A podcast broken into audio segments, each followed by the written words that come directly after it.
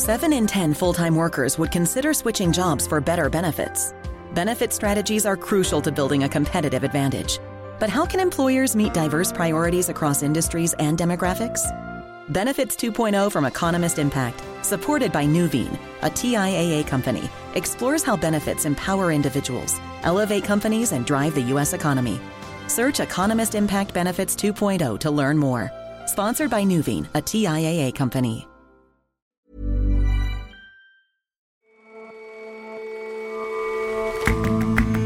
Hello and welcome to The Intelligence from The Economist. I'm Jason Palmer. And I'm Ore Ogunbiyi. Every weekday, we provide a fresh perspective on the events shaping your world. The centenary of an enormous earthquake in Japan is a good time to consider how ready the country is for the next big one. We look at all of the preparations that are in place and consider the social factors that may work against them. And country music has been part of America's identity for decades. Now, thanks to young people and a crop of new stars, it's having a modern moment.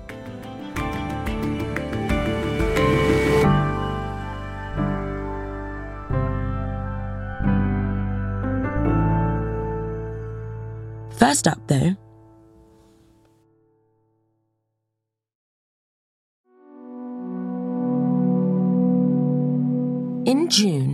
Hardeep Singh Nijjar, a Canadian citizen and Sikh separatist leader, was shot dead outside a temple in Vancouver.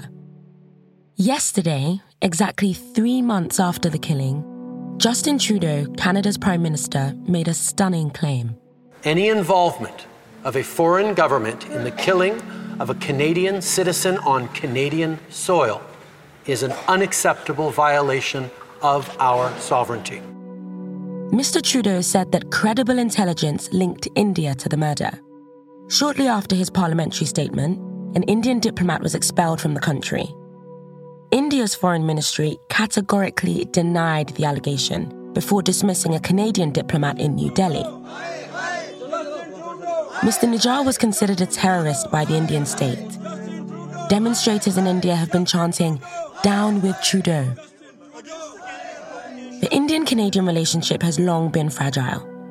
But this spat is a significant concern for a number of other countries. This is a devastating accusation. It's highly unusual for the leader of one democracy to accuse the government of another of this kind of murderous attack on its soil. Anton La Guardia is our diplomatic editor.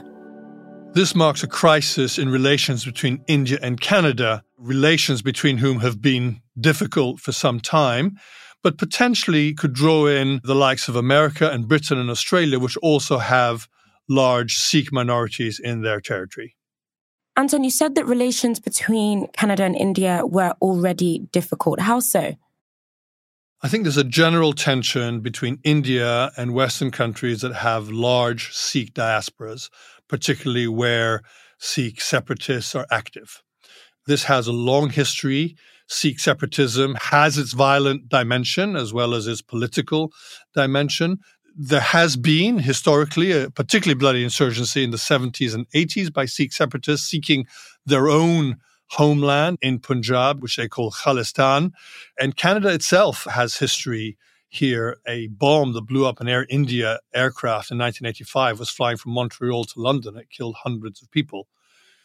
There is a large Sikh diaspora in Canada. There are about 770,000 Sikhs there, and Sikh voters are courted by all Canadian parties. In general, India accuses countries like Canada, but not just Canada, also Britain and Australia, of being soft on Sikh terrorism. And here there is a difficulty in trying to distinguish between violent and unacceptable forms of Sikh separatism and political forms that advocate an independent homeland for Khalistan, as Sikhs call it, but do so in a peaceful way and therefore in a way that's protected under democratic norms. And we've seen the public spat between India and Canada play out over the past few days. Do we know what's been happening behind closed doors? The murder of Mr. Nijjar has obviously uh, caused great tension, and there are suggestions that intelligence services have been talking to each other to try to find out what actually happens. His suspicions immediately fell on the Indian government. Canadian intelligence officials uh, are said to have gone to India to discuss it, and Mr. Trudeau himself discussed it with Prime Minister Narendra Modi at the G20 summit. The question is how much further does this go? The Indians say the accusation is absurd. They completely reject the Canadian allegations, but it's hard to imagine the Canadians making such an accusation unless they felt there were good evidence for it. So, Anton, how have Canada's allies been responding? Very cautiously. On the one hand, to ignore the matter would be to abandon an important ally like Canada. On the other, to take the issue up risks alienating India, which is a large and increasingly powerful country, and one which the West has been trying to woo as a counterbalance to Chinese influence in Asia. The White House has said that it hopes India will cooperate with the Canadian investigation. The British government has tried to say very little about this, saying uh, it did not want to comment pending that investigation. So the sense at the moment is that all sides want to avoid this crisis from escalating. The United States is mobilizing strong alliances, versatile partnerships, common purpose, collective action to bring new approaches to our shared challenges. In the Indo Pacific, We've elevated our Quad partnership with India, Japan, Australia. It was striking yesterday that at uh, the United Nations General Assembly, when President Joe Biden spoke, he mentioned India in glowing terms as uh, a partner in the so called Quad, along with Australia and Japan, and made no reference to the crisis with Canada. And so, how do you see this playing out on the world stage over the next couple of days? I think much will depend on the evidence that the Canadians are able to produce, either in private or in public, and how India responds. I think the West does not want a fight with India, so I would be surprised if we saw a repeat of the very large mutual expulsions that we saw after the attempt by Russia to poison Sergei Skripal in Britain, Sergei Skripal being a former spy who had been given uh, protection. He and his daughter had been the subject of an attempted poisoning uh, using Novichok, a nerve agent. They both survived, but uh, in the wake of that incident, there were hundreds of uh, expulsions from Western countries and from Russia. And Anton, if these allegations are true, what does that say about India's intelligence agencies? It says that they have become bolder and more ready to take risk, perhaps more confident or even overconfident. In a sense, they may be trying to emulate Israel's Mossad, which has a legendary long arm able to strike at foes far and wide. On the other hand, it may end up being cast in the same role as the likes of Russia, which has a very dubious record of trying to silence critics. And India needs to balance its relations with the West with uh, its desire to beat down its foes. And what might it say about India's approach to the West more broadly? It is always possible that there is a rogue operation going on, but I think for this kind of thing to be sanctioned, it would probably require approval from the top or near the top. And if it says anything about Indian foreign policy, it is that India possibly cares less about the West than the West cares about India. We have seen, for example, in how India has continued to maintain relations with Russia, that there are these uh, issues of tension between India and the West, even as they have moved closer together. This just makes the process more difficult, and the West cannot assume that India is uh, an ally or will be soon. Anton, thank you so much for coming on the show. Nice to talk to you, Ore.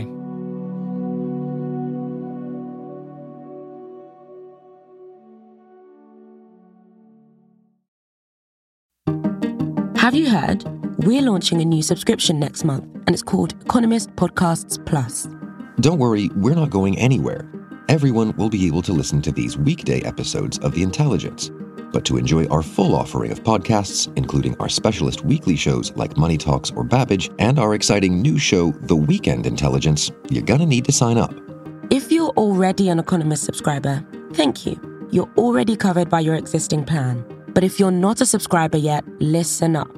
You can get a year long subscription for half price, about $2 a month, if you sign up for Economist Podcast Plus before October 17th. So come on, head to our show notes to find out more.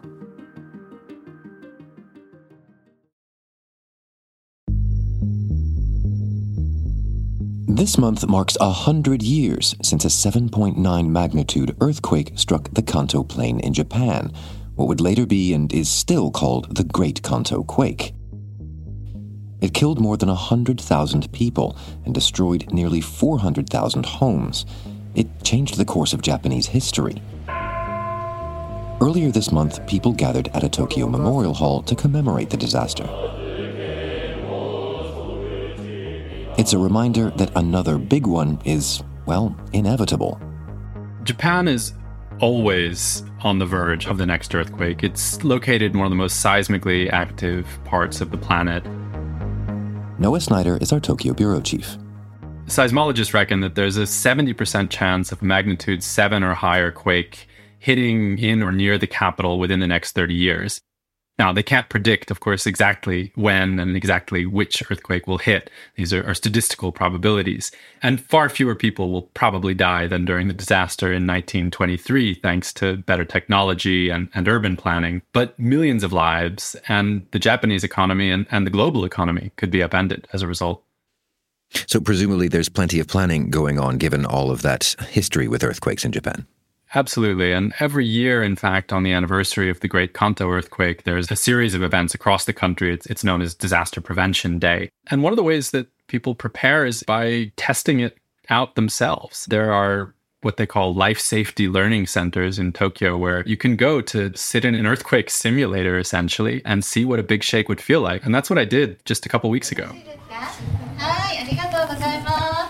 それでは改めまして皆さんこんにちは。こんにちは。声が聞こえてきました。皆さん元気ですね。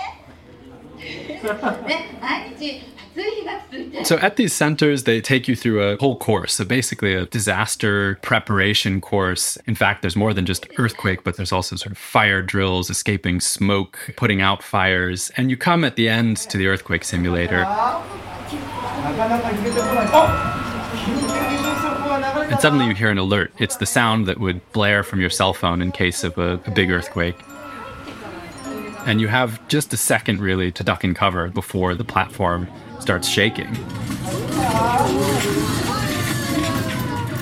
And it kind of builds up, and eventually it reaches a level of over magnitude seven. And, and at that point, I couldn't even begin to stand. I was left basically just clutching the table leg and, and, and hoping that it would be over soon. So you say that it's really just probabilities about both the when and the where of any future big one, but presumably there are some simulations to look at what would happen in various places. Exactly. And, and there are really two main scenarios that are worrisome to experts and planners here in Japan. One is a so called Tokyo inland earthquake, which is, is the quake sort of in and around the capital, Tokyo. And a second, and, and perhaps even more devastating one is further south, to the south of Kansai, which is Japan's industrial heartland. And there's a big mega trough, a, a place where two plates meet. And many experts are concerned that a big Nankai trough earthquake could hit also in the next few decades. And the danger there is that it would trigger a large tsunami as well. And that might leave, according to official estimates, as many as 323,000 people dead. Quakes of this size could really challenge the survival of Japan as a state. And we're talking really, really massively disruptive events. So, did the simulations go as far as to to go further in time? What would happen if a quake that big did happen there? They do. And in the case of the Tokyo quake, recovering basic city functions could take weeks and rebuilding the capital could take years. The direct damage alone is, is estimated to reach as much as 11 trillion yen, which is about $75 billion and global supply chains would be rocked as well. So the shocks would be felt far beyond Japan. And again, in the Nankai earthquake scenario, the numbers are even more terrifying. One study by a couple of economists estimated that GDP would dip by 11% after the quake, more than four times the hit that Japan took after the big earthquake in 2011, which of course also led to the nuclear meltdown in Fukushima. And then there's the political impact. Back in 1923, after the Great Kanto earthquake, rumors started spreading across the country that foreigners, in particular Koreans, had started fires in the wake of the quake, and that led to the massacre of, at least 6,000 Koreans living in Japan at the time. Uh, some historians would argue that the disaster hastened Japan's subsequent descent into fascism. So modern Japan is, is unlikely to take a similar turn, but the political aftershocks could still be pretty nasty. And on that notion of how modern Japan is different from Japan 100 years ago, surely that's also true for the, the buildings and infrastructure itself. Absolutely. And, and that's really the uplifting part of this story. I mean, it's a story about how to make a society more resilient and, and less vulnerable to disaster risk. And that begins with understanding those risks more deeply. Let's remember that back in 1923, scientific knowledge in Japan had, had really barely gone beyond the folk belief that shaking is caused by namazu, a kind of giant catfish said to live under the surface of the earth. And modern seismology in Japan really dates back to research institutions set up after that quake and reinforced after subsequent disasters in the ensuing decades. And these days, Japan collects a vast amount of data and has world beating seismometer networks and, and early warning systems in place. And presumably, with that comes some uh, more quake proof infrastructure as well. Exactly, Jason. So one piece of that is is making buildings less vulnerable to earthquakes themselves. So introducing seismic building codes and coming up with engineering solutions that keep buildings standing when the ground is unstable. Uh, but it also, for, for Tokyo, has meant reducing the risk of fire. In fact, the biggest killer in 1923 was fire. Fires started because of the earthquake, and flames killed around 90% of the people who died during that disaster. So the government has been really serious about trying to reduce fire risk by purchasing land to sort of widen key roads and create fire protection belts that would stop the spread of fire by switching to less flammable building materials from wood buildings to concrete and steel. It's also meant designing better evacuation routes. During the disaster in 1923, nearly 40,000 people died in a single field in East Tokyo where flames closed in from all sides. But if you walk around the city now, you'll see that, that neighborhoods have really clearly marked evacuation sites for just about any disaster that might strike. So it sounds as if Japan is as prepared as it could possibly be in the, in the face of this sort of don't know when kind of scenario. Well, yes and no. There have been huge improvements, but Tokyo has also become vulnerable in new ways. So, for one thing, the city's population has ballooned from around 4 million at the time of the Great Kanto earthquake to about 14 million in the core of the city now. And so while the rate of fire outbreak might be lower, some experts worry that with more households, the, the absolute risk may in fact be greater. And there are also lifestyle changes that have happened as a result of modernization and urbanization that may make it harder to respond to disasters. For example, people are living alone more often now, and single person households, as surveys here show, tend to be less prepared for disasters. People live in high rise buildings where they don't know their neighbors, rather than in sort of small, intimate communities of the kind that existed back in 1923. And in an aging society, ever more neighbors are going to need extra help to get through a disaster safely. So, even with all of the preparations that Japan has taken, there's just no way to know for sure how devastating the next big earthquake could be. Noah, thanks very much for your time.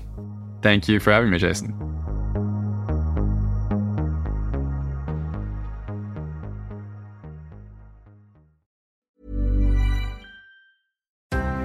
Seven in 10 full time workers would consider switching jobs for better benefits. Benefit strategies are crucial to building a competitive advantage. But how can employers meet diverse priorities across industries and demographics? Benefits 2.0 from Economist Impact, supported by Nuveen, a TIAA company, explores how benefits empower individuals, elevate companies, and drive the U.S. economy. Search Economist Impact Benefits 2.0 to learn more. Sponsored by Nuveen, a TIAA company.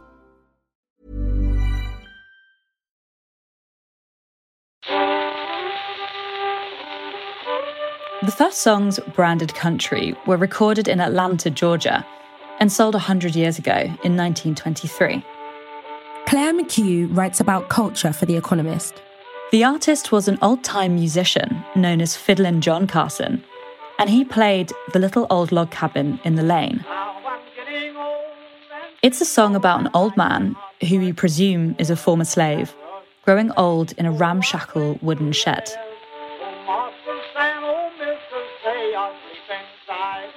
In the century since, Americans have donned Stetsons and boots and danced, stomped, and sung to country music.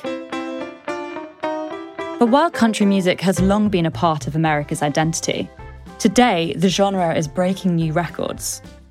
Last month in August, country songs claimed the top three slots on the Billboard Hot 100. It's the first time that a trio of country songs have held such prime real estate since the singles chart was launched 65 years ago. Among the hits is a country infused cover of Tracy Chapman's Fast Car by Luke Combs, a singer songwriter from North Carolina. You got a fast car, and I want take it to anywhere. Maybe we make a deal. So, country music, a century old genre whose appeal is partly rooted in tradition, is having a modern moment. Today, country is even more popular in America than hip hop and R&B. When you think of a country music fan, you might picture an older, conservative American, perhaps someone who lives in an area where wealth is measured in heads of cattle. But today's country music boom is being fueled by young fans who tune in via streaming services and social media. And they're making their mark. So far this year, 36% of the streams of Spotify's top 50 in America have been country songs, in 2016, it was just 2%. Meanwhile, this year on TikTok, views of videos tagged hashtag country music have risen by 75% in America. TikTokers now set videos of proms and weddings to country anthems. Good Times Go By Too Fast by Dylan Scott is a favourite to set underneath video clips of school graduations. It seems like yesterday we were cutting up in class. No worries in the world except chasing girls and burning gas. The good times go by too fast. But what's interesting is what's driving this boom in country music. A sizable chunk of it is thanks to a single artist, Morgan Wallen. He is a baby faced millennial heartthrob from Tennessee, and he is probably the biggest star that many people have never heard of. His track Last Night, which came out in February, dominated the singles chart longer than any other country song in history. Last night we let the liquor talk. I can't remember everything we said, but we said it all. You told me that you wish I was Around a third of his fans are women, aged 18 to 24. And interestingly, he is more popular among urbanites than rural Americans. My colleague Rebecca Jackson went to one of his concerts in Boston on his first international tour. She found herself in a crowd of mostly Gen Zs. I'm a journalist, my name is Becca, and I'm writing about. And in the noisy queue for hot dogs, she asked them why they enjoy Mr. Wallen's music and country music more broadly. I love country music because it expresses everything about a Friday night. Yeah. Everything that like envelops the idea of a Friday and Saturday is really embodied in country music. Just the idea of relaxing in, in like an Adirondack chair, drinking a beer it's entirely developed in a country song. I listen to country music because it makes me feel at home and at peace with myself. It's just like the songs are like relatable, like about like heartbreak and falling in love and all that stuff. For these youthful audiences, Morgan Wallen's music represents joyful escape, the freedom of life outside the city without the inconveniences of rural life. But a shift in the tone of country songs is piquing listeners' interests too. A decade ago, artists such as Florida Georgia Line and Luke Bryan ushered in the bro country era. Back then, men who sung about moonlit sex, gas station beers, and trucks were dominating the airwaves. It's not exactly what you want your teenage daughter to listen to.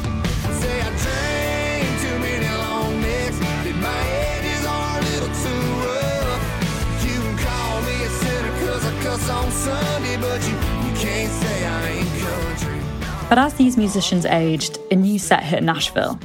And in the past few years, bro country was replaced by bow country, which is less beers and more sunsets. Young country artists like Morgan Wallen, Luke Combs, and Zach Bryan started singing ballads about loyal women, sobriety, and their love for their family. Morgan Wallen even wrote this startlingly wholesome musical ode to his mum, which he called Thought You Should Know. What's going on, mama? Something just dawned on me. I ain't been home in some months. Yeah, I know you've been worrying about me. You've been losing sleep since 93. These country stars are relatable. Morgan Wallen paints himself as a simple man chasing big dreams and seems surprised by his own success. Nashville insiders say that he still looks startled when bachelorettes swarm him at bars. Part of country music's recent success may also come down to its changing sound. Lately, country is sounding less like hillbilly blues and more like pop. This may be down to the influence of Taylor Swift, who was a country singer until she launched a pop career in 2014 with hits like Shake It Off.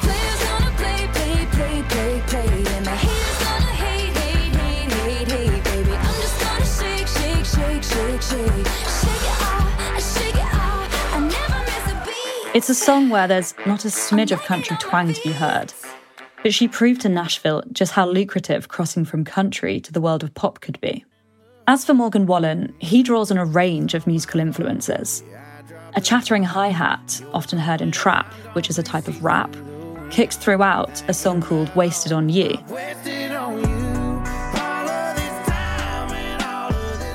Some of his other tracks, such as Last Night, share hip hop's syncopated beat.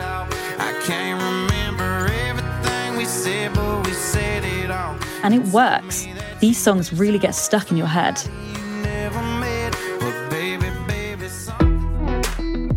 Purists may sniff at these hybrid tracks, but I was struck by country music's capacity to evolve, even as the genre clings to tradition. A century on from its first recordings, country is reinventing itself for a new era. And if the charts and TikTok videos are anything to go by, it seems to be a winning formula.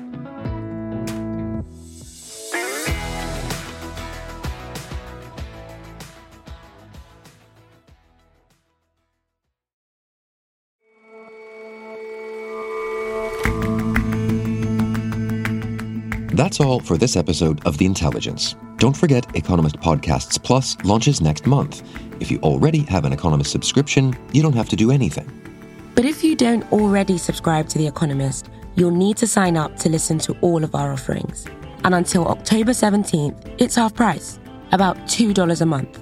To find out more, follow the link in our show notes, and we'll see you back here tomorrow.